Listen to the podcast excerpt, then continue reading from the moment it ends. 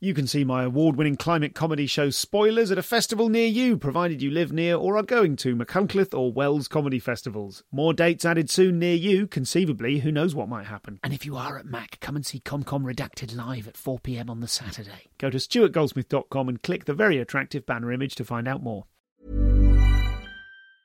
Even when we're on a budget, we still deserve nice things. Quince is a place to scoop up stunning high end goods for 50 to 80% less than similar brands.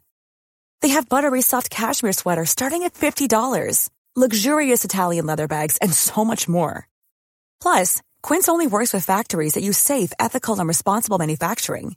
Get the high-end goods you'll love without the high price tag with Quince.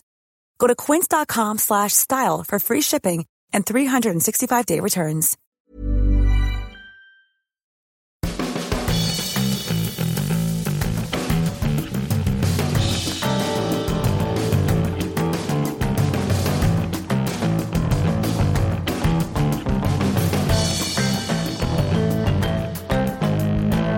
Hello there, welcome to the show. I'm Stuart Goldsmith. This is the Comedian's Comedian podcast. And today on the show, I am talking to Sarah Keyworth. Sarah has got funny bones and a succinct and uncomplicated way of letting other people in on them. Um, in this very thoughtful interview, they talk about the point where being saddened by other people's reality meets the irresistible pull of activism. We'll get stuck straight into it soon. Uh, there are 20 minutes of extras available exclusively to the Insiders Club, including what happened when Sarah's therapist found out they were doing material about them. That's all available if you're a member of the Insiders Club, uh, which you can join at comedianscomedian.com slash insiders. Now, you might already have heard uh, a little short advert at the beginning of this show from yours truly, uh, asking for your unmissable ComCom moments. I'm going to explain a little bit more what that's all about in the midpoint, but for now, let's get stuck into this interview with Sarah Keyworth. Something that I really enjoy about your stand up is how it is lean. I don't mean lean. It's that it does, when you describe yourself as sort of plodding through life, there is a really attractive quality to your stand up, which is the sort of the simple laying out of an idea. You calling Do you know me I mean? thick? I'm calling you thick right off the bat. yeah. No, but So, it's funny that you're you, a simpleton. Tell me about that. Do you know what I mean though about the like the like there's it's uncomplicated. I, that Yes. sounds like I'm calling you stupid. I'm not at all. But did you so I mean do you know the do you can help help me Sarah recognise the, the no, quality no, that you I'm go referring on. to? You go. um, no, I think um, I don't know. I try and I genuinely try and be a bit more um, sophisticated sometimes. Like my la- the last show I wrote, I was like, let's do a, let's do a sophisticated show. And then I and then I sat down and thought about it, and I was like, I'm just going to tell them what's happened in the last couple of years. like, I just, let's just catch them up, uh, and we'll get sophisticated next year. Um, but I won't because I've I've already started writing jokes that are just dumb as well. So Well, this is it. So your the show that you did last year is is Lost Boy. Is that the Mm-hmm. title? that is Um, the title. And that was. I mean, are you you're touring it presumably? Are you touring it right now? I'm touring Or it you- as we speak. where have yeah. you been touring it? So When was your last tour? I was this weekend. I was in Glasgow Saturday night, Newcastle the night before. Okay. I'm doing a date at Soho Theatre tonight. Um, and then I can't remember where I'm next because I don't. I don't know where I'm doing. I just know where I've what I've done. Yes, okay. And are you? Oh, well, I've, I mean, I want to ask you questions about touring now, but let's stick with the content of the show, which Mm. I've heard, which you sent me via WhatsApp, which no one ever does. So I had to listen to it on my phone. I'm so sorry. No, no, it's totally fine. I How, really do, enjoyed how it. do other people do it on email? Yeah, mostly people email it to me, and I could easily have taken it and forwarded it to my own email, but I didn't do that. I listened on my phone, and I felt Yeah. Oh, I like just a, a contemporary sort of child. That's good. um, I'm my whole attitude is, uh, uh, to, I think for the whole of life is if somebody goes, "Oh, do you just just do it like that?" I'll go, "Oh yeah, we can do." And even with my phone, so if I click share, and the first thing it says is because I think we were messaging, whatever. The first thing it says is, "Do you want to WhatsApp it to Stuart Goldsmith?" I'm like, "Yeah, can do. Let's try that. let's, let's give that a go." And it worked. And I thought, well, that's done then, isn't it? Let's um, let's move on. And it's encrypted, so nobody can hear that show. oh, nice! I didn't realise that. That's exciting. It's secret. So tell me about your tell me about your Edinburgh show and the assemblage of it. Can we talk about what it's about? Can we talk about the big thing that happens in it? Yes, I, th- that... I, think so because honestly, I think anybody listening to this podcast um, uh, is not going to. I don't. I don't know. Be grossly offended by. Are we calling them spoilers? Yeah. Let's call it. Let's just say if you're planning to come and see my show, this episode contains spoilers. So if you're if you've got tickets for the tour and you don't want to know what happens, um, and there and it is a spoiler, I think, because there is a sort of fun surprise. Uh, then uh, listen to this episode after you've seen it, or get over yourself. and thank you so much for booking tickets to my tour. so the show started off as as you explained at the beginning of the show as an attempt to to do a fun show. Yeah, I always do. I do always do serious comedy, which sounds stupid. It's an oxymoron, but my first two shows were. Uh, my first show was about um, about about women and girls and how uh, sort of gender stereotypes and how you can't really escape them in childhood. And then my second show was about my relationship with masculinity and my gender identity and all that. And um, and then when I was writing my third show, I was like, I just want to I didn't know what to do. Well, this was in 2020, so it was fresh off the back of that second show. I didn't know what I wanted it to, to be, and I was like, I'm not going to do another um, show about my gender identity because I think I'd said everything that I knew about myself at that point. Um, I, would put it out there because that was just two shows, two years in a row. Um, so I was like, well, let's just, you know, let's just make people laugh for a year and then see where we're at after that. Obviously, pandemic hits silly show never existed. I'm getting serious again.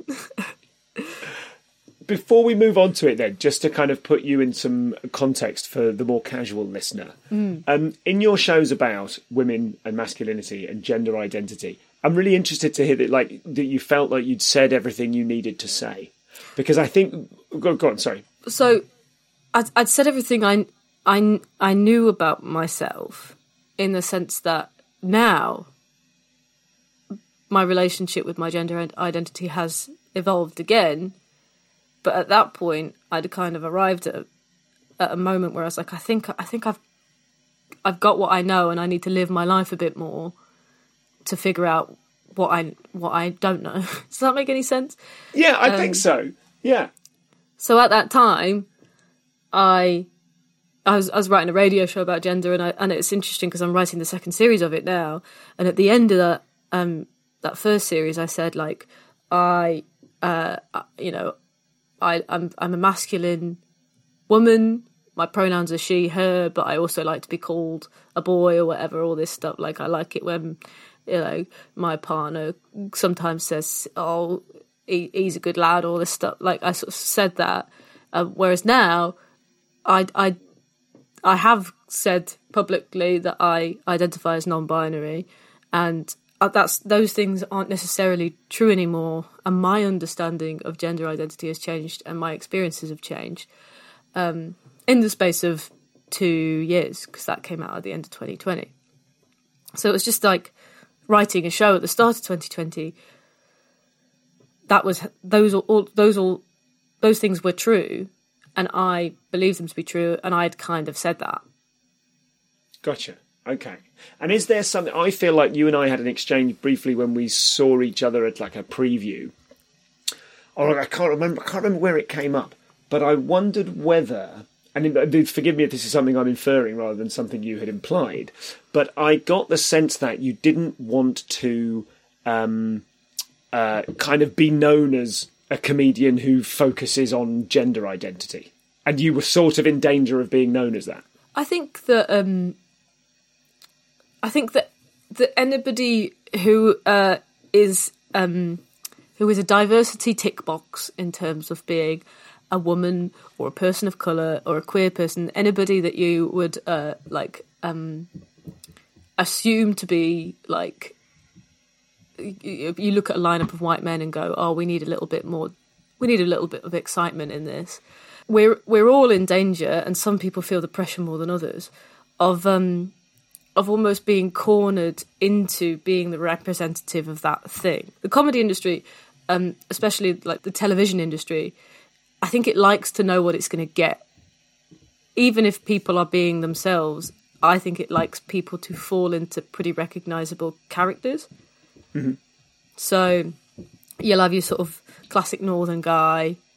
Uh, you might have your sort of camp man, um, like a heightened feminine woman, like a Katherine Ryan kind of thing, and people. I think people find them very comforting. But as a comedian, as being just an individual human being, Katherine Ryan can and does talk about anything that she wants, and she's amazing at it.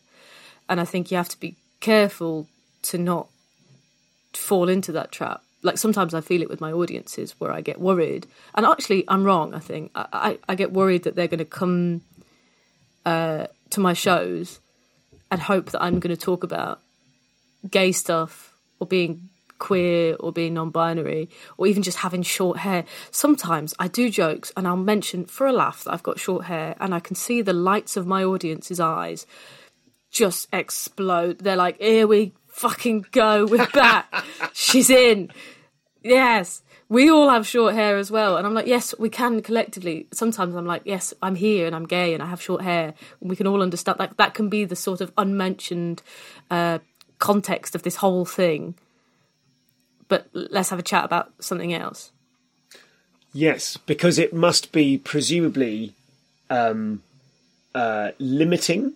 Uh, my guess, my assumption would be it would be it could be limiting or tedious for you as a performer to for, for any for any performer whose audience feels like they're there to see a certain thing. Yeah. Like regardless of your feelings about gender or your gender identity or any of those things, sometimes you want to talk about jelly babies. Absolutely. And and so if and so you need, I would guess, to and this isn't something I've experienced as a straight white male performer. I've got no idea what their expectations of me are, and they haven't thought of them, and they mm. they they're probably so kind of implicit that no one's ever said them out loud.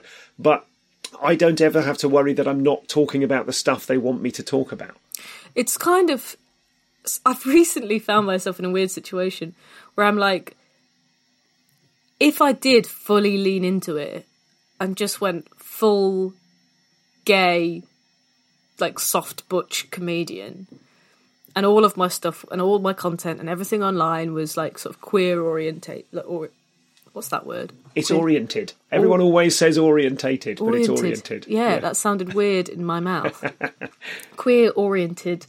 Um, then I could probably like garner more of a following than I have. Like like I think if I really lent to it into it and I was like, this is my Instagram profile and you know exactly what you're gonna get when you come here, which is just relentless gay stuff, the gays would come running.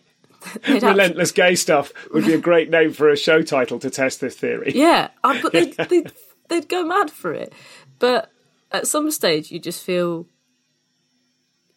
like the in my opinion, the best comedians of the world are the ones that can you you know exactly who they are, but they can talk about anything. They can do whatever they want. They can cover whatever ground they want, and you know that. Like you see comedians come out and they'll they'll talk about their partners, and you just know you know what gender their partner is or what their life is like, and that's that's obviously like profile and status and things like that but I think it's also uh, just that sort of human ability of of being able to make anything funny. Like I can I can make gay jokes till the cows come home. I got loads of them, but at some stage, I got to start branching out a little bit. When you say you've got to start branching out, there's plenty of people, as you've mentioned, who don't. So, what is it that's different about either you or your drive or what you want or what you're looking for that gives you that notion that you've got to stop because you know you know what I mean. There, are people who are like, "Oh, this is a niche, sweet." I, I think I just like to challenge myself a bit more. I think that um, I think the I don't know at the moment I find because I got loads of them. I got loads of jokes about looking like a boy and having short hair and being queer and having a girlfriend and all that stuff, and they're, they're fun. But um, I think they they end up getting a bit repetitive.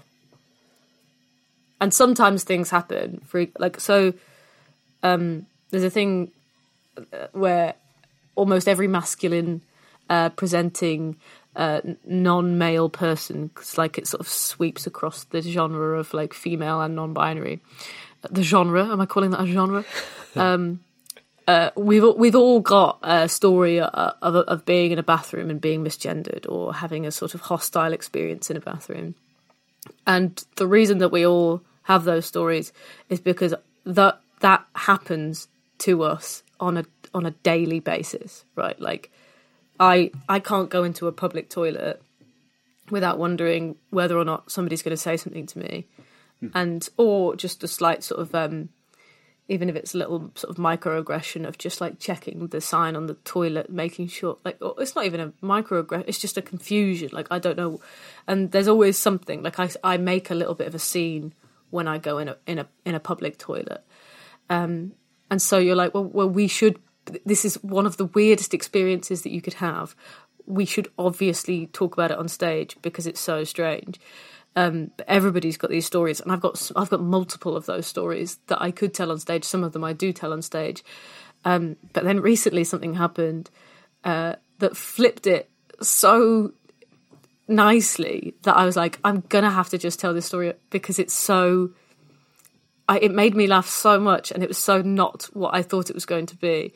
Um, where I went on a I went on a night out with my two friends who were in a double act called Shelf, Ruby and Rachel, I know those guys. Cool guys. Uh, and we all have a similar vibe.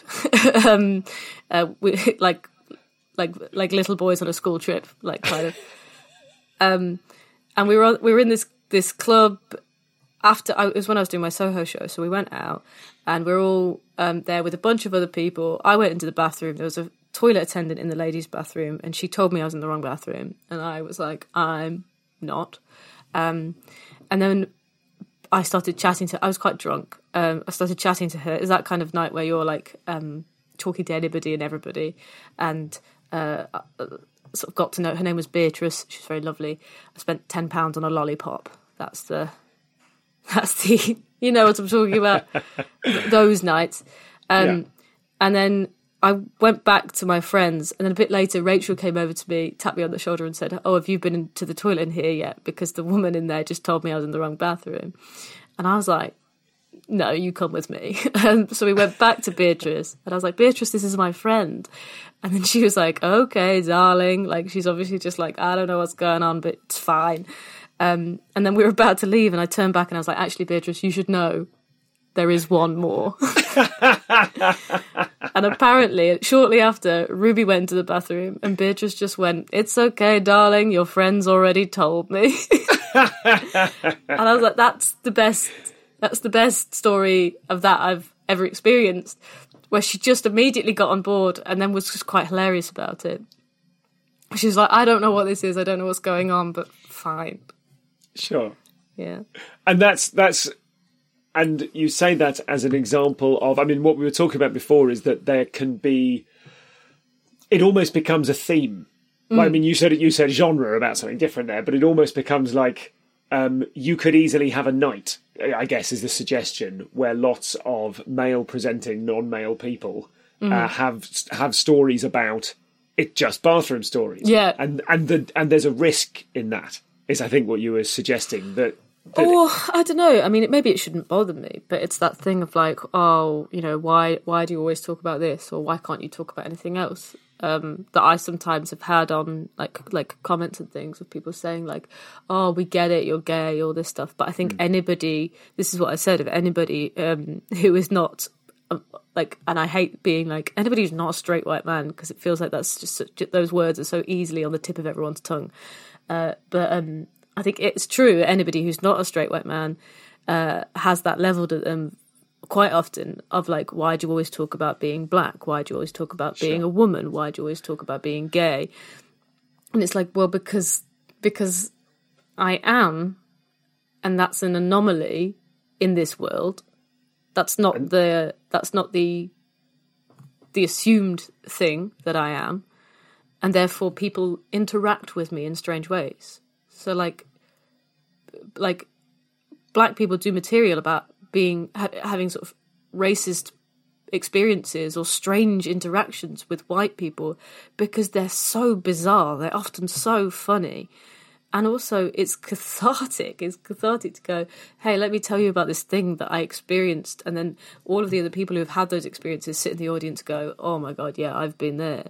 And um, so, like, but I, I think I listen, I, I, I ignore it to a point and then I go, yeah, I think maybe I am being slightly lazy with my writing.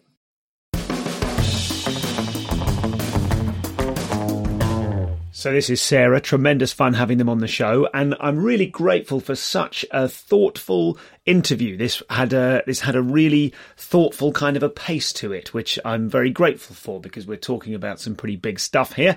A reminder that there are 20 minutes of extras available to you if you're in the Insiders Club, which you can join at comedianscomedian.com slash insiders, uh, including when Sarah's therapist found out they were doing material about them. And we also learn why Sarah is a little old man at heart. Lots more coming up, including an exploration of Sarah's creative partnership with the late great Paul Byrne and why they'd love to have a pint with J.K. Rowling. All of that coming up soon. Um, a little shout out uh, for Sarah's show in March. Sarah's on tour at the moment, and uh, they're going to be at the Bloomsbury Theatre in London on the 19th of March, which is a massive space, which I'm sure they'll sell out. So get in quick. Um, they're also on tour now, I think, for the rest of November, um, and I suspect they've got a break in uh, December and January before they come back. We're in February and March all over the rest of the nation. So you can get your tickets for that at sarahkeyworth.co.uk slash gigs.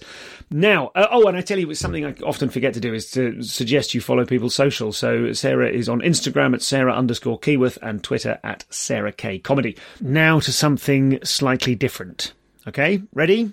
I admit it. I am writing a book. I'm 22,000. Am I? I can see it in front of me now. I think I'm just shy of 21,000 words. I've skived my word limit. No, I haven't skived it, but I am what am I 40 37 words off my off 22,000 words which would represent my word limit for today. If you're writing anything use Scrivener, holy shit, it's great. I'm going to pay for it. That's how much I like it. Um, and uh, I'm now, I'm doing it. I'm doing it. There's no way I'm going to trash these 22,000 words having nearly 22,000 words having not done something with them. So there we go. I now publicly commit to I publicly commit and admit to having been writing a book for a little while. And what I would love from you, if you're able to, and I'm going to be nakedly grasping about this, I'm currently naked, currently grasping.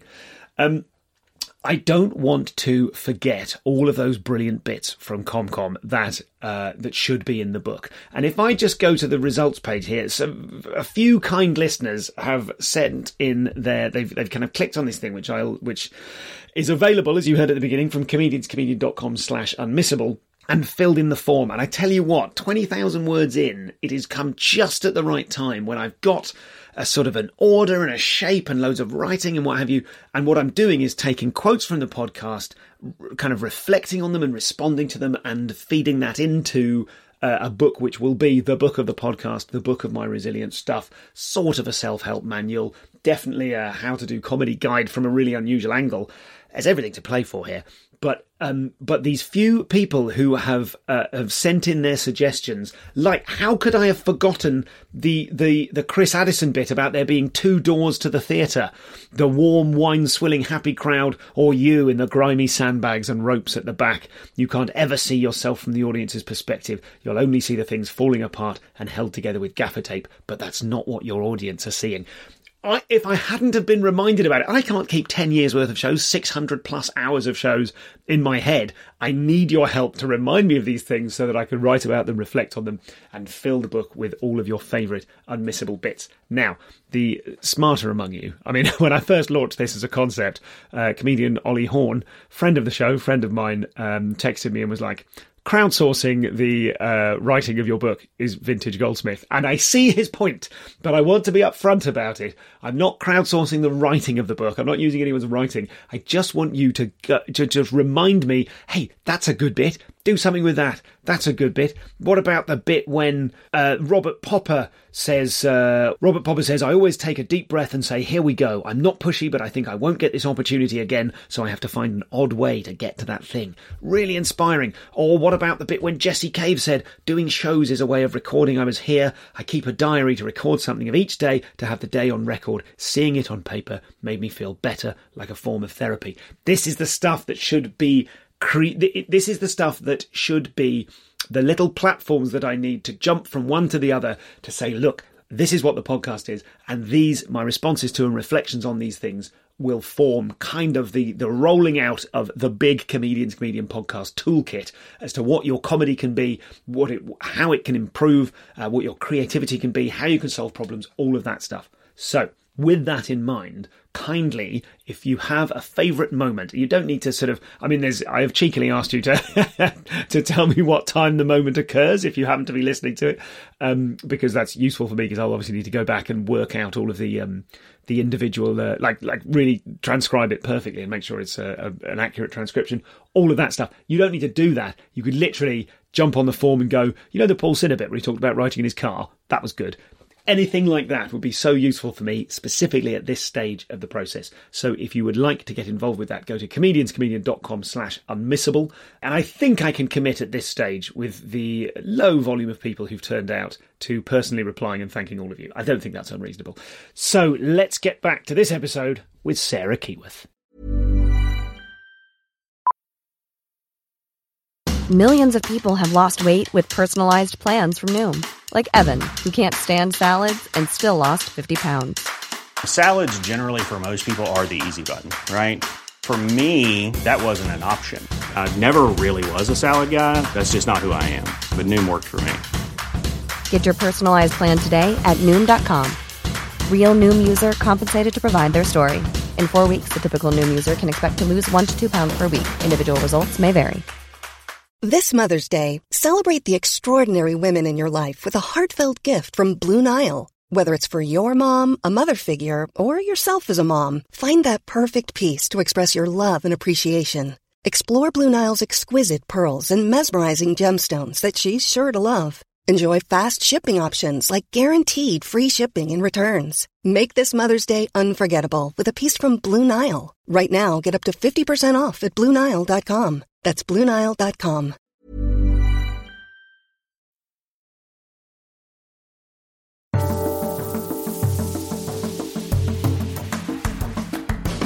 Have you been to drama school or did you study drama? I studied drama, yeah. Gotcha. So, for people who don't know what catharsis is, I don't know if I can remember the technical definition from my own drama studies days, but the kind of the the sort of um, uh, like the healing release of tension. Well, yeah, but I mean, it's cathartic to, uh, as in it's cathartic to talk about. Like if, when I when I say that, it's like um. Yeah, I guess it is the the healing. It just uh, it gets it out of your head. Yeah, and every and, and everybody in the room is going, "Oh my god, yeah." Then you feel better about it. And how much? Oh, I'm just the question I was leading onto is with if we're talking about an element of catharsis and the kind of the the desire to be to get it out of your head like how much and i'm asking sort of you personally how much of a problem is it it's obviously something that's prevalent and your nature on stage is very in control you don't seem to it's not that you don't struggle but your stories aren't kind of infused with and this is a huge problem for me in the way that some people's are mm. Do you see what I mean? Like you seem pretty much like you you're pretty comfortable navigating that stuff in your life, um, on the on the basis of what sort of what I've seen from your stand up, and I wonder to what extent that's because you're quite a centered person that can cope with these kind of multiple tricky situations, or or is there a kind of is it more painful or exhausting or have you than that? But the fact of your ability to talk about it on stage there's like there's so much catharsis in talking about it that you cope with it. Well, I mean, I know I say I do quite serious shows, but I I I do firmly feel like I find it very uncomfortable if we're ever like too far away from a laugh when I'm doing a stand-up show, um, and I think I have made quite serious points in my previous shows where I've said, you know, this is this is really painful. Mm. This is a really difficult difficult experience. Um, honestly, some days I find it really exhausting. I find it incredibly exhausting, and and incredibly painful. And um, I think recently, I've um, I've been finding it quite sort of I don't know second hand painful, or um, I've been feeling very sad for for people who have it worse than me, in that um,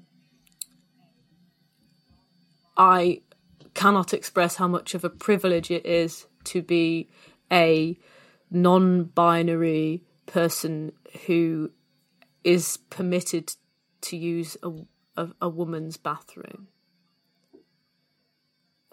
like in in the sense that uh, I can kind of if I had if I had to argue my right to be in a women's bathroom, I have my my kind of tickets in biologically, um, which means that I'm slightly more protected. I felt very uncomfortable and, and very threatened in women's bathrooms. Um, but uh, nobody's ever trying to, no nobody when they figure out what is actually going on with me is going and you should then go into a man's bathroom um and so when i feel those th- things and i always come ha- i've always so far come out unharmed uh, physically unharmed um i've always felt a bit shaken or a bit upset but also just incredibly um saddened by the reality of that just not being the case for other people. Hmm. But like, n- nobody at the Glee Club is going to laugh if I say that. and well, I this think, is it. Go on. And I think that um, I really, really, truly believe in the power of comedy in um, in in people understanding things, which is why I think it, you know Jordan Gray going on Friday Night Live um, recently, you know, and and she's selling out shows and she sold out her Soho Theatre run and she was nominated for the Edinburgh Comedy Award and things like that, and and people who might not necessarily go and see a trans woman are now seeing a trans woman do comedy, and it means that like other people who might come out as trans will get to go, you know, like Jordan Gray, who we, we watched on the telly, um, yeah. and have that. And, and I just, I, I don't think that comedy has to really hit you over the head with a point. I don't have to stand up on stage and go, you know, I'm making these jokes about being harassed in toilets, but actually the reality of the situation is is that it's really, really awful for lots of people, and people get physically assaulted and attacked and things. Like, I, I hope that like maybe me just talking about it on stage means that somebody somewhere might walk into a bathroom, see somebody who looks a bit like me, and and go, "Oh, that's a that's a bit like Sarah Keyworth." I won't I won't say anything because I don't really know. Yeah. But generally, I think those people probably are the people that are harassing people in bathrooms. So maybe not. But yeah, um, but I, I yeah I see your point. Which it's it's sort of like I suppose it's the relationship between whether you're whether the good that you are doing in the world has to come from material that you're doing or simply the fact of you. Yeah. Yeah, and I um I've talked about this quite a bit and I can't remember if it was on a podcast or in a therapy session. well, welcome to a bit of one and a bit of another. um and it's and it I I kind of um I feel a bit strange saying it as well because it makes it sound like I'm it's like an odd brag. Um, but when I started doing stand up, I was 21 and I was um, identifying as this sort of long haired, uh, attempting to be femme, uh, presenting lesbian, uh, identifying as a lesbian who um, who fully believed that the uh, a lot of the heavy lifting in terms of lesbian representation in stand up comedy had been done and, and just sort of gay rights been done already. So I was coming in in the sort of like the heyday of queer people being sort of welcomed in a bit more because when I started doing stand up, um, like Jen Brister, Zoe Lyons, Suzi Ruffell, all these amazing comedian were were gig, comedians were gigging and they weren't struggling to get gigs, and I was just coming in off the back of that, and um, and I never I never got into comedy to be like I want to be uh, an activist or at the forefront of a movement or a representative of um, any any group or anything like, like that. That's not what I um. I'm I'm I'm not much. I'm not a leader, I, and I have no particular desire to be a, a leader in any way. Um, but now I do identify as non-binary, and um, I'm a representative of of a of a group that is um, in a quite inflammatory uh, uh, debate, and I'm very fortunate in that I'm comfortable with my body in lots of ways, and I'm not seeking healthcare for, for certain things. And I, I, you know, I'm just fortunate in that I'm very flat chested and thin, and I, hmm. I look pretty masculine in the clothes that I wear, um, so I can kind of achieve an aesthetic that suits me. But um, I I, I recorded an episode of Cats Does Countdown um, that I think probably won't come out until next year. But but on it, I, I do a bit about identifying as non-binary and pronouns, and um, and and actually a bit about um, a little bit about something that happened in a bathroom, and then something that happened on Twitter. Um, and I really was in two minds about whether or not I wanted to do it, and I was really worried about it because I was like, oh, "Am I just going to get so much shit for this?" Like when it comes out, I, I don't know what's going to happen, and then I have to have this little sort of chat with myself, which is like, you you you have you have to, you can't not, um, well you cannot, but what what so I'm just not going to go out and be myself. We're just going to pretend to be something else. Um, and I don't know. I've done it on other other stuff. I went on I went on celebrity coach trip a couple of years ago, and one of the big reasons I nearly turned it down was because of the amount of swimming we'd have to do. And I was on with these. I was with Vicky Pattison from Geordie Shore and some of the girls from Love Island and all this stuff. And they, I knew that they would be in sort of bikinis and things like that. And I was like, well, I, I would wear a sports bra and a pair of swimming shorts.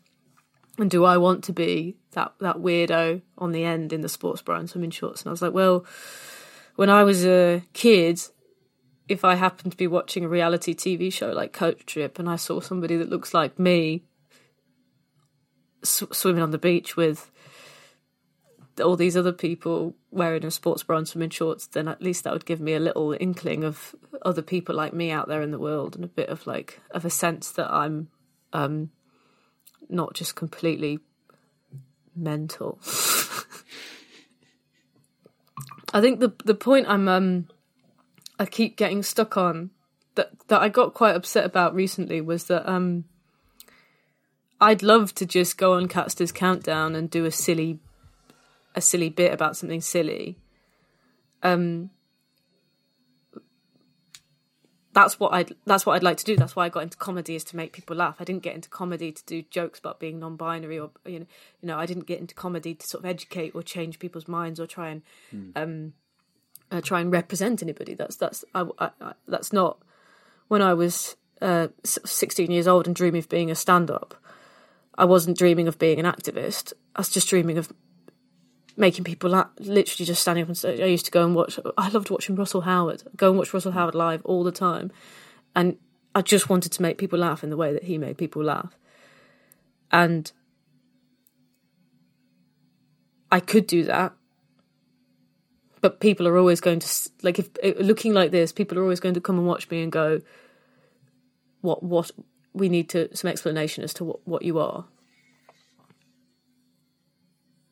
and um, and I've yeah, I find it. Um, I'm writing this second series of this radio show, and as I said, the first series came out at the end of 2020. So I wrote, but um, it was already written, but obviously we were going to record it, and there was a bit of complication about whether or not we were going to record it live. Or, and in the end, we did it in the radio theatre, but we had an audience on Zoom, which was surprisingly fun. Um, but it was written at the start of 2020, and when I wrote it, I felt as though I was sort of preaching to the congregation. It was a very personal show, but it was about you know this is this is some explanations about you know trans people, non-binary people, how we feel about the world, how you know how my childhood was, and um, where these gender stereotypes come from, and why they are um, why they're being sort of like unpicked and debunked and things like that.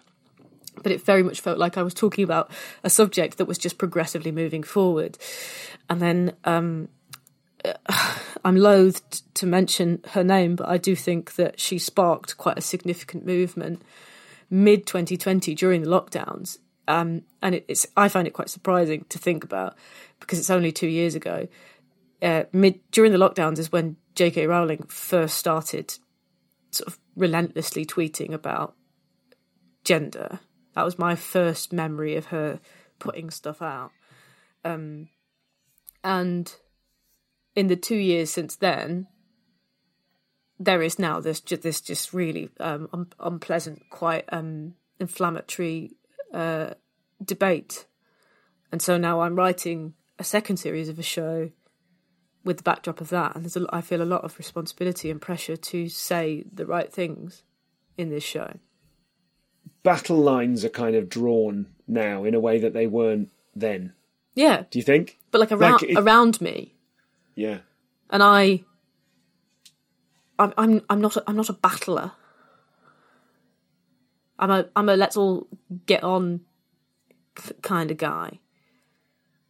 But I I have this lived experience where I know exactly what it's like, and you I don't think that you can really understand it unless you've lived it and there are people with family members who've experienced it who I think can have empathy towards it. But I don't think you can really understand and this is the problem with this argument is that you you can't understand how strange it feels to not identify with the gender that everybody is telling you is you you have you're you're born with.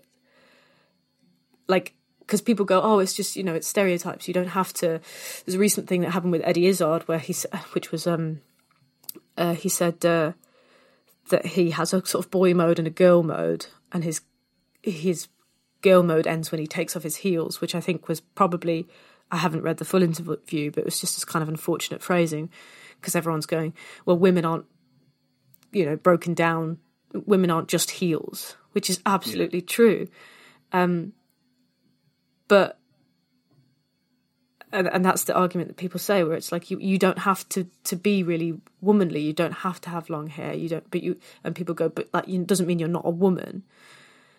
But it is deeper than that. It's it runs it runs deeper than that. When people call me and my girlfriend ladies or like I've just been in Glasgow and we got girls the whole weekend. It doesn't make any sense to me. When somebody says that, I turn to my girlfriend because the taxi driver said it, and I wasn't upset or anything, but I was like, "Do you think I look like a girl? Like, like, like, with no uncertain terms? If I was in the back of your car, would you not hesitate to call me a girl?"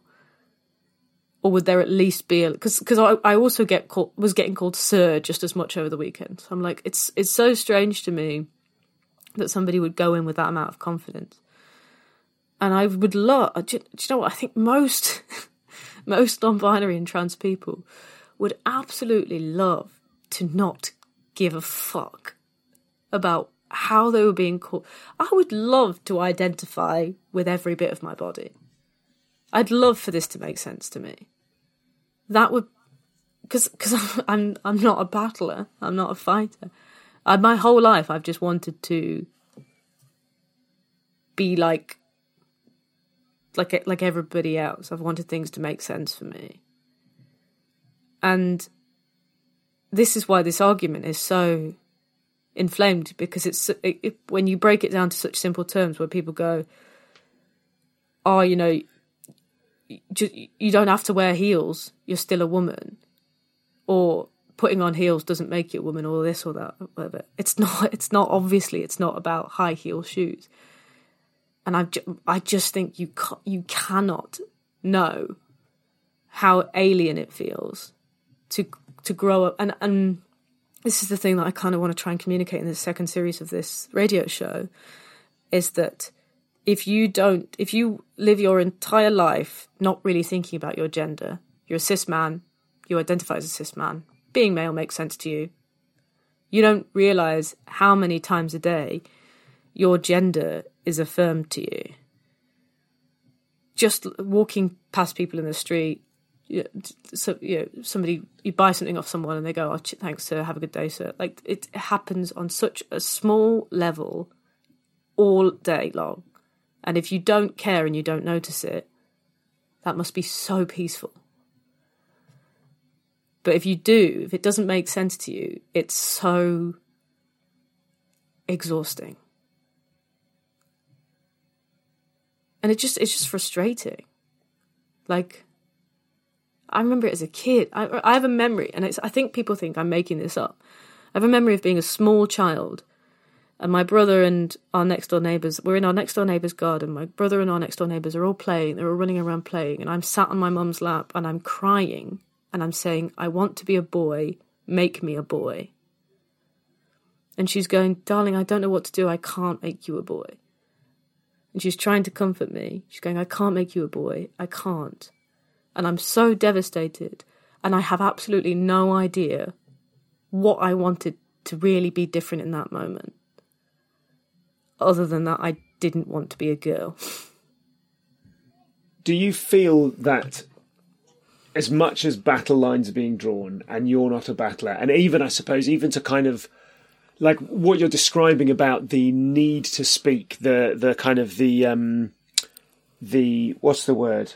um, the responsibility to say something. Like even to describe that as like, oh, I guess that's you're reluctant to do that. Even that then puts you in the frame of someone who feels like they should do that, and reluctance to do it is a, you know, that that then becomes an issue or a failing or something like that. I'm I'm just really fascinated by.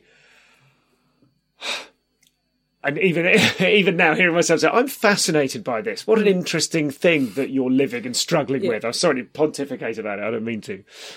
Um, but the extent to which I think what's really interesting is the extent to which you as a person you know yourself in as much as you know you're not a battler mm. but you also know like not naturally you don't you don't rub your hands together with glee at the at the possibility of an argument. Great an opportunity Yeah. to win in the way that a lot of comics do. Some people mm. more outspoken comics perhaps than yourself they're like great i'm going to roll up my sleeves and get stuck into some internet comments. You know what i mean? I mean I'm, I, there are people like that. I don't understand the mentality at all.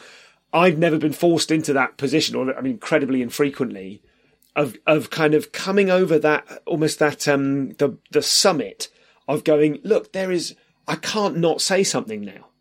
Like you're saying about doing doing Cats Does Countdown and doing that material and thinking, should I not? And going, well, who am I if I don't? Yeah. and I think that's something that is never afforded, or I you don't you don't see. I mean, you don't see any nuance in online arguments, but one of the nuances you don't see is people saying, "Well, this you know angry bigots." Thinking to themselves, well, this person that's arguing with me, maybe they'd rather not be. Yeah. Yeah, I think that's that's I mean, I find the conversations online pointless. They're completely pointless. Um and my firm belief about like a lot of the stuff with gender is that most people who don't care to um understand or or it makes them angry or it makes them confused uh, just have no personal lived experience with somebody who might be going through this. Um, and they think it's like a weird, uh, like a fad, uh, like like stretching ears. Do you remember that? yeah, that's a great example of a Yeah. fad. Yeah, and and I I'd love it. I'd like to have a pint with J.K. Rowling. Just to just to like take it down on a level. Maybe it would be com- a complete mistake. Maybe it would be like, "Oh no, you're just mean. You're just unkind." But like I'm I, I, I was a big fan of hers I think you know my generation loved the books that she wrote, and it's not just about her. There's so many other women, but she is the figurehead. She's the she's the um, she's leading the the sort of battle, which is why I I find her and, and she's very smart. She's very intellectual.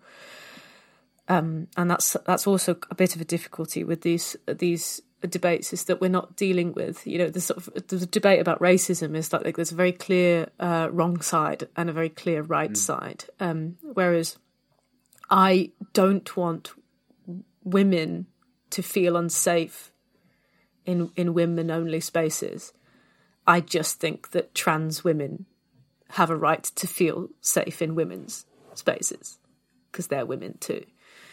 Um and I, I, I think, I think if these debates were not happening on social media, if they weren't having an internet, and they and they also weren't happening in a sort of gladiatorial forum where you know somebody like J.K. Rowling slams somebody and then everyone jumps on it and goes, "Well done, that's hilarious, that what a fucking good response." If they were just happening in quiet rooms, then the human side of it would would come out. Like you see people arguing, and you're like you're pro- probably two very like normal human beings having such an unpleasant conversation hidden behind your computers about something that is about safety on both sides. We want to be safe, we want to be safe. So like like I think there's there is a, there's a solution to making everybody feel safe. And and there are times when I just think when I, with with this first radio show, I always said like I I want to make it the kind of I don't want to be cruel. I don't want it to be like, with all of my comedy about gender. I don't want it to be like here's the situation, and if you don't understand this, you're a horrible bigot. I wanted, you know, I say explicitly, I say, I know that this stuff is confusing. And if you've lived your whole life thinking men are men and women are women, and then somebody turns around and goes, oh, actually, in reality, the, the, the sky is not blue and the grass is not green, and you are an idiot for thinking those things, then of course you're going to get upset and you're going to get defensive. So why not just talk kindly? Oh man, what a lame thing to say. What a lame. I just think we need to be kind to each other. With your radio series at the moment, mm. um, what are you? What sort of what shape is it in right now? It does. like how many words have you got? How many episodes or titles? It doesn't exist. where are you in I've it? got four okay. episode outlines. I'm just at the start of writing it. Um, okay. I've got four episode outlines, tentative episode outlines, um, and I'm I'm so scared. I'm scared. I'm scared of writing it because you, yeah, I want it to be um, just as funny as the first series. I want it to be as light-hearted as the first series. Uh, but there's there's stuff that I think needs to. It's it's a bit weightier than it was. It's gonna have to. It's gonna have to be, and there are probably going to have to be more moments that aren't particularly gag heavy, um, but just make some astute points that I'll um, I'll get someone else to write. well, on the subject, and I realise that's a joke, but on the mm. subject of collaboration, um, we started off by kind of establishing the the the last two, uh, your first two shows rather, mm. and the point of going into the third one. Obviously, you wrote those shows with or directed by or co I mean we never never says co-written in comedy but kind of bounced off yeah orchestrated somehow fizzed with Paul Byrne yeah so I mean I always I, I keep saying we just we made the shows together cuz cuz he he was yeah he was he was the the sounding board he was he was somebody I would sit and write with he'd never um he'd never like go away and write jokes on his own, but I'd I'd sit with him and we'd work out jokes together. Um, I think people are very defensive about saying that they write with people in comedy. Um, but can you imagine how dog shit all comedy would be if we had to just go away and do it on our own? Like It's a it's a funny one. There are there's different there's different schools of thought, aren't there? I remember encountering two comics, one very famous, the other one brilliant but not famous. Kind of writing in a cafe in Soho. I was there to do some writing, hmm. and they were there to do some writing, and they were kind of. I noticed them, and they were laughing and scribbling stuff, and just it just looked like the best time ever. it's so fun when you get the right person and and the sort of chemistry's there and the sense of humor and and the friendship and stuff. It's it doesn't feel like work at all, and that's what it was like with with Paul. Paul directed lots of people, um, and I think he was the same for everyone as well. He was just such a magnificent person, and and and he laughed at everything, even if it wasn't funny. And he was also, I think, I think we'd all agree, everyone who worked with him, he was funnier than all of us. Um, and and he had no ego about any of it either. So anything he said was just ours to take. Um, and it was so fun. That's that's I haven't I've written with other people, I've got friends I write with and stuff, and you have such a great time. But I think there's there's something about that connection with him that I haven't quite discovered since with anybody else. Um, and maybe it's just because it's that sort of replacing your goldfish thing of like I'm not quite open to it just yet. Um, but like I loved writing shows with him. The best thing about having that is that I have all of these voice notes on my phone from days where we would just sit and talk, like hours of voice notes of he, he and I trying to write jokes. Oh, he died. Have we mentioned that? I don't know. I mean, I think we've been talking about him in the past tense, but Yeah. he did die. yeah. He did. Yeah. He passed away. He passed away. And that's what my third show is about. So the silly, that's why the sh- silly show never existed. Um, what a great way to reveal that on this podcast. That is, that's, that's pretty much how I reveal it in the show as well. Uh, Well, they, I mean, you the first joke you uh, have in reference to his death is an excellent joke, which I won't spoil here. But um, like the or the introduction Yeah. of his passing is is beautifully, really beautifully done. never gets a laugh. no, does it not? no, no, it never gets a laugh.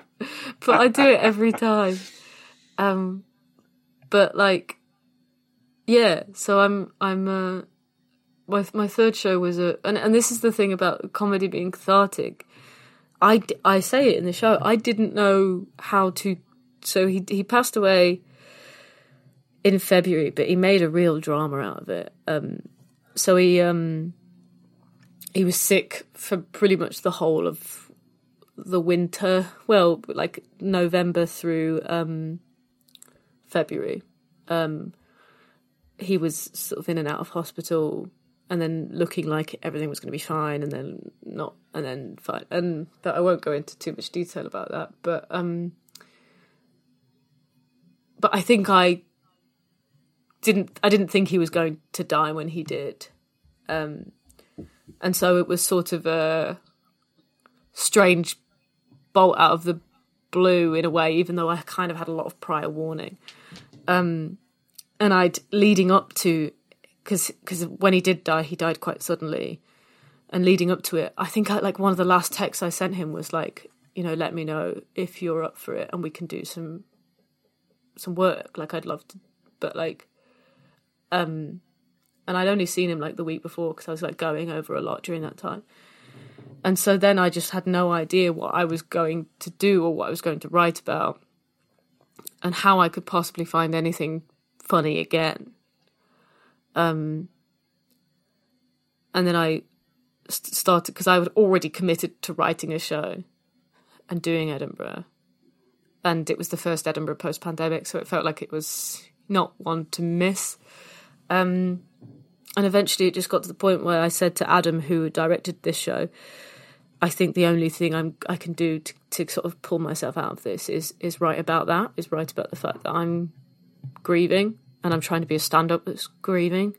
And that's kind of tragic, isn't it? Like it's funny and it's so, like the we have we have one of the worst jobs to do when you're grieving, I think. Like well, maybe not too bad if, if somebody passes away that's not directly linked to the comedy, because then it's like a little respite. Hmm. But I like, I was on stage only a few days because I only a few days after he passed away because I was doing like hour shows and I was doing material that he and I wrote together. Hmm. And I was trying not to think about him whilst like literally speaking words that he once spoke to me. Um so it's kind of February was a dark time. How did you like? There's a thing that people often say about comedy, which is like, don't do the stuff, don't talk about a thing until you're over it. And obviously, you're talking about him in the throes of your grief, really. Yeah. Through, through, as you mentioned, the combination of kind of Edinburgh factors, and this is all you can write about. I, I don't know. I don't know whether it was the right thing to do or not. Um, well, I do. I do actually. I think it was because it, was the only way I could. Like, I literally, I could, couldn't. And it was interesting because I was talking to Angela Barnes about this because her friend passed away. Phil passed away last year as well. I think actually. Um, and so we were in Edinburgh doing a show one after the other, and we were both doing shows about our friend losing friends. So it was a real, um, it was a real depressing double bill in the cabaret bar in Edinburgh. um, but she was saying the same thing, where it's literally like there was, there, it it would have felt um, completely bizarre to to do a show about anything else when you're trying to do a show about like you know you've been away for two years there's been a pandemic all this stuff has changed in your life. But like losing paul was probably one of the most defining moments of my life to date. And i don't if I- hadn't written about it i don't think i would have done a show. Hmm. I don't think i or i would have written a really unfunny show Had you lost people before? Uh, well, yeah, I like grandparents. I talk about this. I talk about this on stage. Um, my grandmother passed away when I was like fourteen. Uh, but that was. I think this one was my. This is my first big death. Not to brag, but um, I my relationship with Paul was very friendly, and I would only ever really see him at Edinburgh. Apart from, I think I I, I saw him at an Ed, I saw him at the Edinburgh that didn't happen. I saw him at the at. Uh, I'm sure I saw him the t- the twenty twenty the twenty twenty one Edinburgh. the 2021. yeah, you might one. have done. I saw him there in the dome, and I think before that, the last time I'd seen him was um, uh, at a Pearl Jam gig yep. at Milton Keynes Bowl. That checks out. yeah, um, but uh, it for me, it was one of those. One of those, as if this is a thing I've encountered before. I haven't really, but the way in which when you have festival friends who are suddenly not there anymore because and that was a thing that the pandemic obviously exacerbated because suddenly there's no festival. So those those annual check-ins where you see someone or I've got I've got buddies from other countries who will come to Edinburgh every other year or so Yeah. you know and and so that's the only time you ever see them and then you plug back in and have the that iteration of your friendship.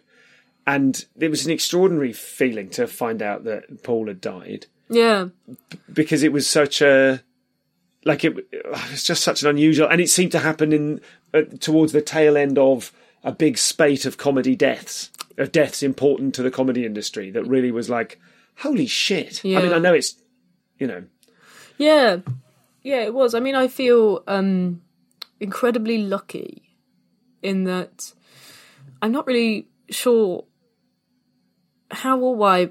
I don't know really, because the the most tragic thing about not the most tragic thing, but one of the tragic things about the timing of Paul passing away was that so many people. He was such a beloved person. Like you know, I think as you've just said, you didn't know him very well, but um, everybody I've ever talked to, well, most people I've talked to about Paul would go, "Oh, you know, like we had the best time at Glastonbury, had the best time in Edinburgh, or this Pearl Jam concert, or like he." Um, I think the most special thing about him was that he would talk to anyone at length about anything and he would make them feel like like he cared because he did care. He was so interested in everybody and he loved people and it didn't he was never one of those people that was sat in a bar in Edinburgh looking over your shoulder thinking is there somebody else more important or more interesting to talk to.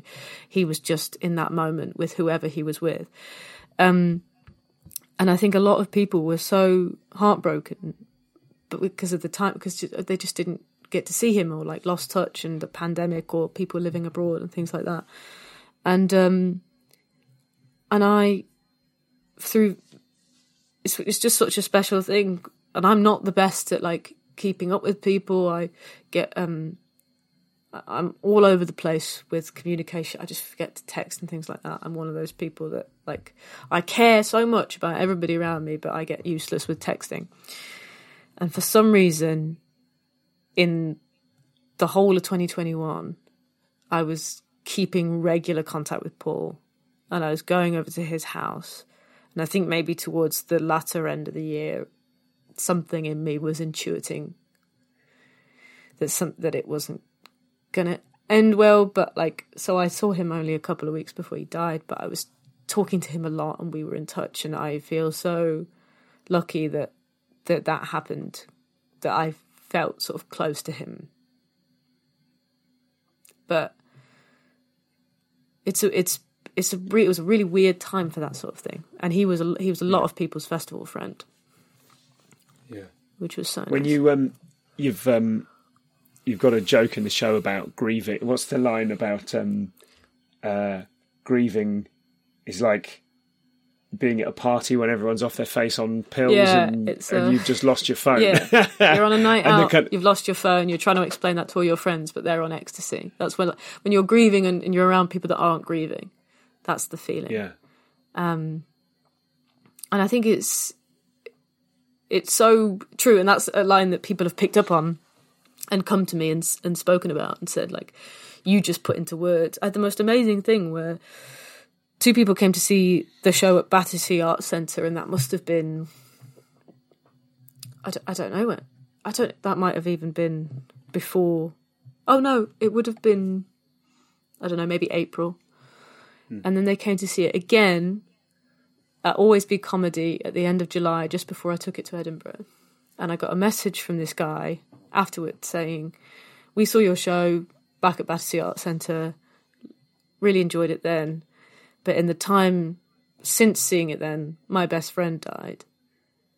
And watching it again was just so great and that because I think I, that ecstasy line was new and he was like that that line has managed to communicate something that I don't think I could put into words um, about how because you know I'd say in the show my girlfriend wasn't grieving and that dynamic is really difficult because you're like you you can't feel it if you're not in it and as much as you can mm. empathize and go this must be horrible you can't actually like feel and which is good right because mm.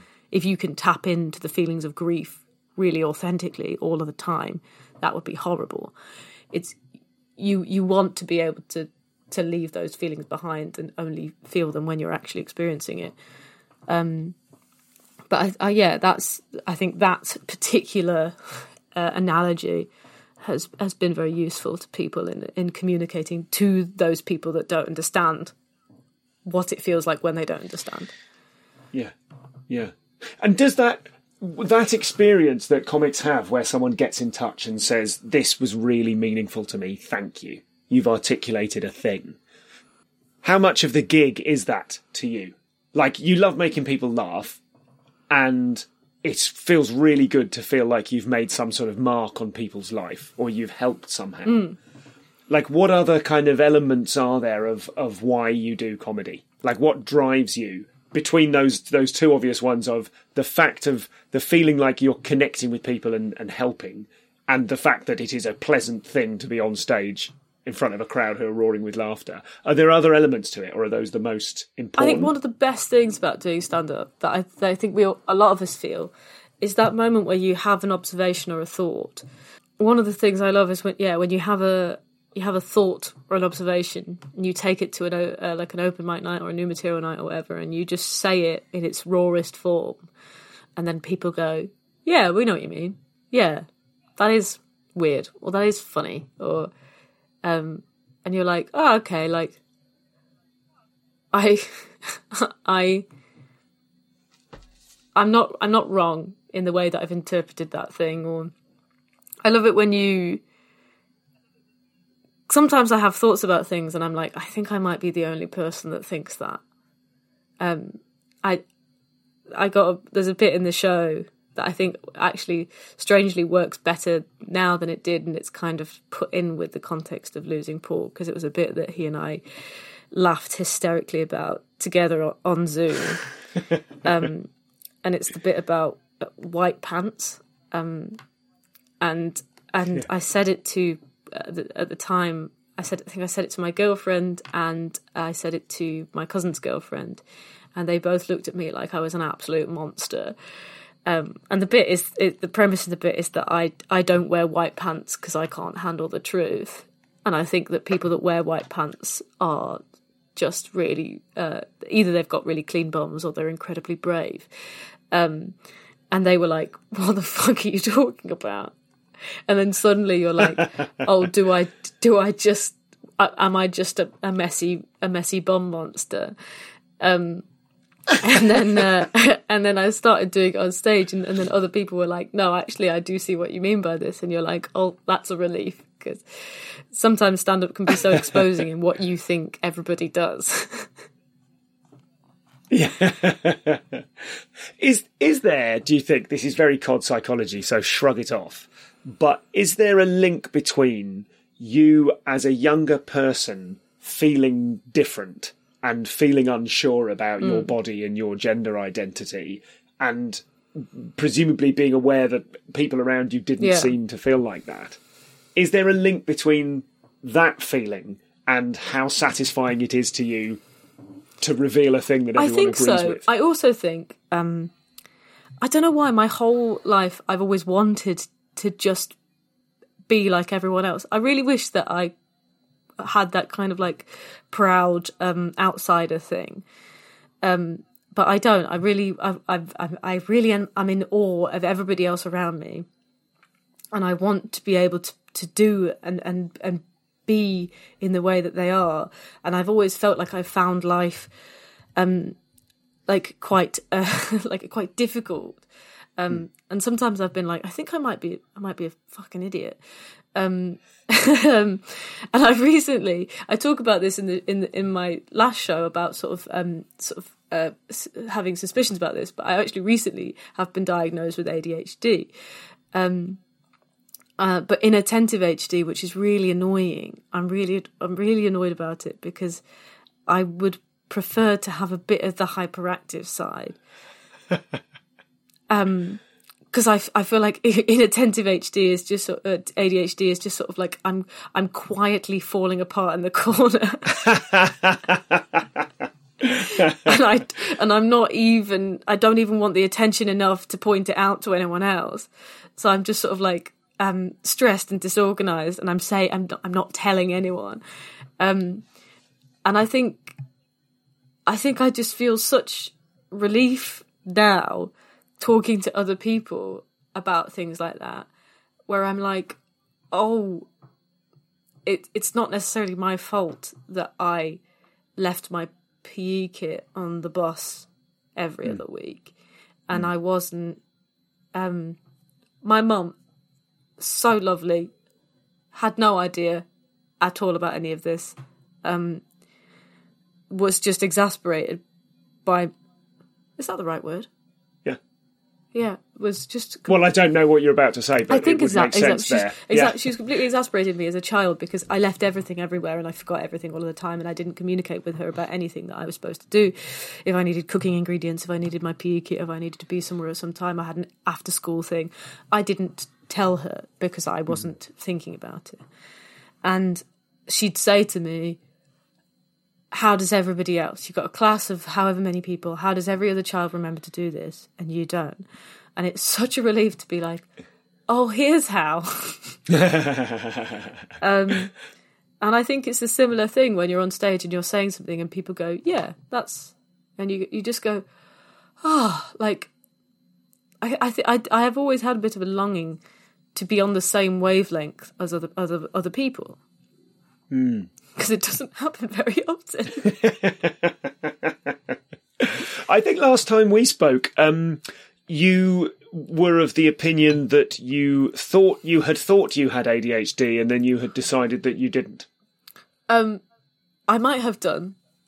I might have done that. That's a perfect Yeah. answer given the circumstances. Yeah, I might, I might have done that. Um, and I think I think I was going backwards and forwards about it for a long time, for like a couple of years, about whether or not I thought I did, and maybe I don't, and then I'm not sure. And and a lot of it was that hyperactive thing of like I'm not hyperactive at all. In fact, I love being very still. Um, uh, but my my brain whirs.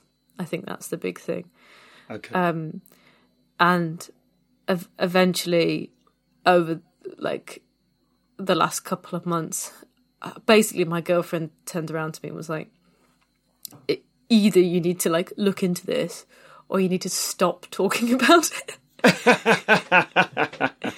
um and so i was like okay well i'll i'll do it then and um and yeah so i i, I have an actual official sort of diagnosis um which is kind of uh a relief and a terrifying prospect.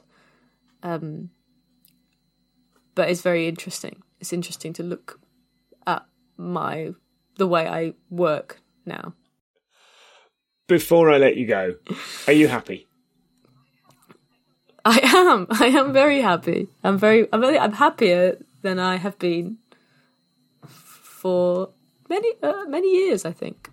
Um, I'm very well, and um, and I, I I don't know what else to say. I'm.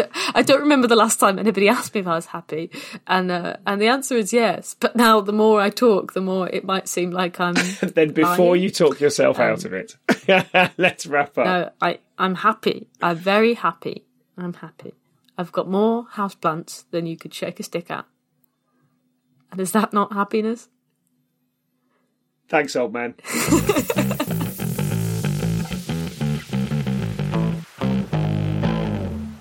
And that was Sarah Keyworth. Thank you so much to Sarah for coming onto the show, and thank you for listening. Oh, I tell you what, if you are listening to your podcast on Spotify, as many people are nowadays, just chuck a little star on it. You can do a little five star review or something like that. That might help me bump up the rankings as plucky little ComCom uh, continues to stick its chin out in an ever increasing um, wave of uh, of uh, other podcast content. So you know, you remember, you were here seven years ago when I was pushing this stuff all the time. Well, it's been seven years worth of everyone else starting a podcast since then. So let's try and get back into the zone where we all go, yeah, let's really ruthlessly promote, share, and talk about the Comedians Comedian podcast. Why don't we do that? Thank you very much to Nathan as well, producer Nathan, for sorting out the show. Uh, the music was by Rob Smoughton. Your logger was the irrepressible Moz, and I will post amble at you in just a second. Speak to you soon. So I was going to say goodbye forever then, because I've started saying goodbye forever. And then someone made me aware, or I, I they didn't make me aware specifically, but uh, someone reminded me that uh, it's how Kitson signs off his mailing list, so I can't do that anymore for me, saying goodbye forever is based on a character from a video game. It isn't Tekken, it's one with it's got more swords in it, but it's kind of Tekken 2 era. There's a character called Sophia who dresses like a Greek mythological hero, and she says it's the one that's got uh, transcending history in the world at the beginning of it as part of the voiceover. I can't give you any more than that, but this character Sophia used to say, "I will never forget you" when she uh, when she murdered her opponent.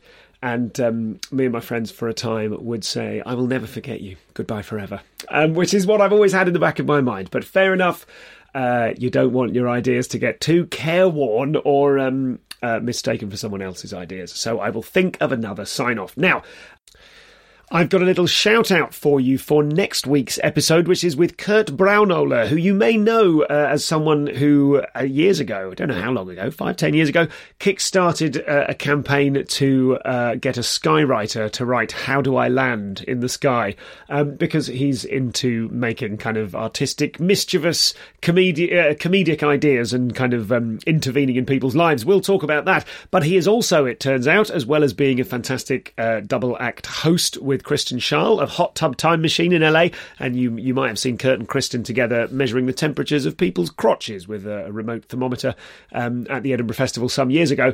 As well as all of that, uh, Kurt is an excellent stand-up comic. He has a new uh, special out called Perfectly Stupid, and uh, he was also on Fallon and the Tonight Show. So if you're in a region that can access both Fallon and or the Tonight Show, and to be honest, it happened last night, I think. So by the time you hear this, it'll be clipped up on YouTube. Check him out. His special is fantastic. It's a really good episode, and that is coming out next week. So, other things uh, to mention in a postambular uh, fashion. It's mostly just book at the moment. All I've been doing in the last couple of weeks is some uh, some interesting and, and varied gigs that hover in that kind of weird um, threshold I have of being uh, sort of innovations rather than being gig gigs. But I don't want to do gig gigs as well. Um, do keep coming along if you're in the Bristol area to Chops on uh, a Tuesday night at Friendly Records in North Street in Bedminster. That is proving a pretty consistent source of. Um, feeling like myself, I suppose, as I am not gigging over much at the moment. And uh, it's incredibly nice to walk into my friendly little comedy club and be able to work up uh, some little bits of material and uh, feel like I still have a hand in the game whilst I focus on other things at the moment. Um, so come along to that. Other than that, I've been so I've been innovating. I've been writing my book, and I've also been watching. And very rarely do I spend any time bending your ear about a certain TV show, but I have absolutely, I'm not binged. I've hoovered Mister In Between, uh, which is accessible via Disney Plus and possibly other ways as well. It's a show on FX, and it's a guy called Scott Ryan who there's kind of an interesting backstory to it, whereby he made a movie on an absolute shoestring budget, which may be why the character is called Ray Shoestring. That's just occurred to me. Um, but he did that about 10 years ago and then tried to turn it into a series and uh, couldn't and kind of wasn't a professional actor or writer, so was just a taxi driver for a bit whilst trying to get this series made. And then he managed to get it made. Um, it came out a few years ago. I've only just discovered it through YouTube Shorts of all things, which normally just plays me endless 10 second clips of Peaky Blinders, a show which I've not seen and now do not need to. Um, but I thought I'd check it out, and it is just sensational. It is so beautifully written, beautifully shot brilliantly acted, and um, it's like the sort of mundanity of the life of a hitman in uh, sort of urban and suburban Australia, and he is just overflowing with charisma. Um, the the writer and uh, uh, star of it are one and the same, and um, it's just amazing to see someone create a project for themselves in a really kind of just thoughtful kind of the pace is really slow. There's it's very exciting bits. It's a sort of hitman thing. There's kind of thriller elements to it, but you spend as much time on his relationship with his daughter and his ex and and the friends in his life as these as you sort of realise the kind of crushing.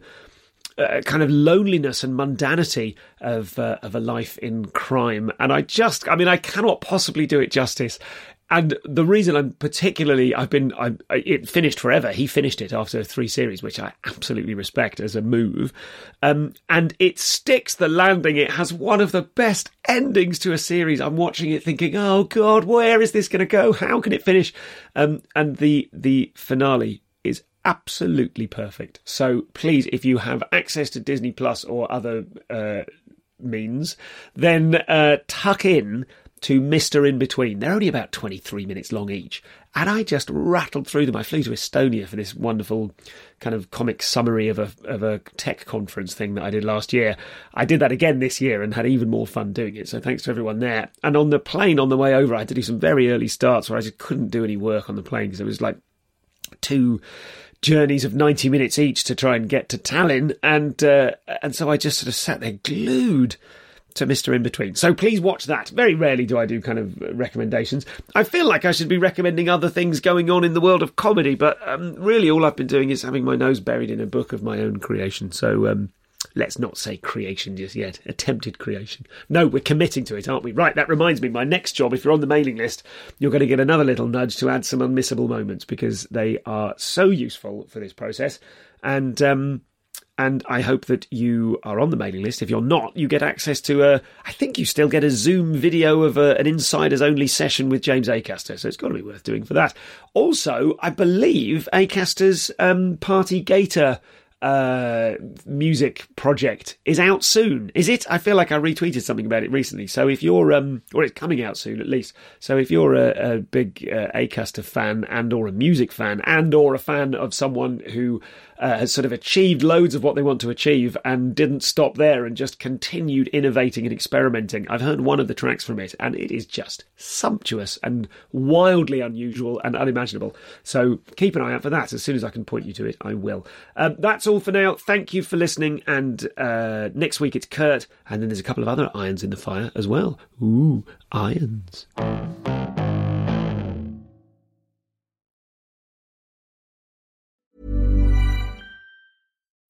When you need mealtime inspiration, it's worth shopping Kroger, where you'll find over 30,000 mouthwatering choices that excite your inner foodie. And no matter what tasty choice you make, you'll enjoy our everyday low prices, plus extra ways to save, like digital coupons worth over $600 each week. You can also save up to $1 off per gallon at the pump with fuel points. More savings and more inspiring flavors make shopping Kroger worth it every time. Kroger, fresh for everyone. Fuel restrictions apply.